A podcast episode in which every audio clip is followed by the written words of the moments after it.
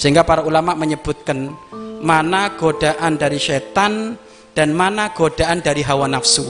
Bedanya adalah tatkala di dalam hatimu muncul pengen maksiat dan memang orang tua kami mungkin sekali Bapak Ibu setan itu memang pinter. Tapi biasanya Bapak Ibu muncul kemaksiatan itu kalau lagi nganggur nyantai duduk-duduk di depan rumah bengong baik kan gitu Bapak Ibu. Akhirnya muncul itu setan masuk itu tuh ada yang lewat tuh tuh, tuh. Loh kakinya kok jempolnya hilang satu diomongin jadinya.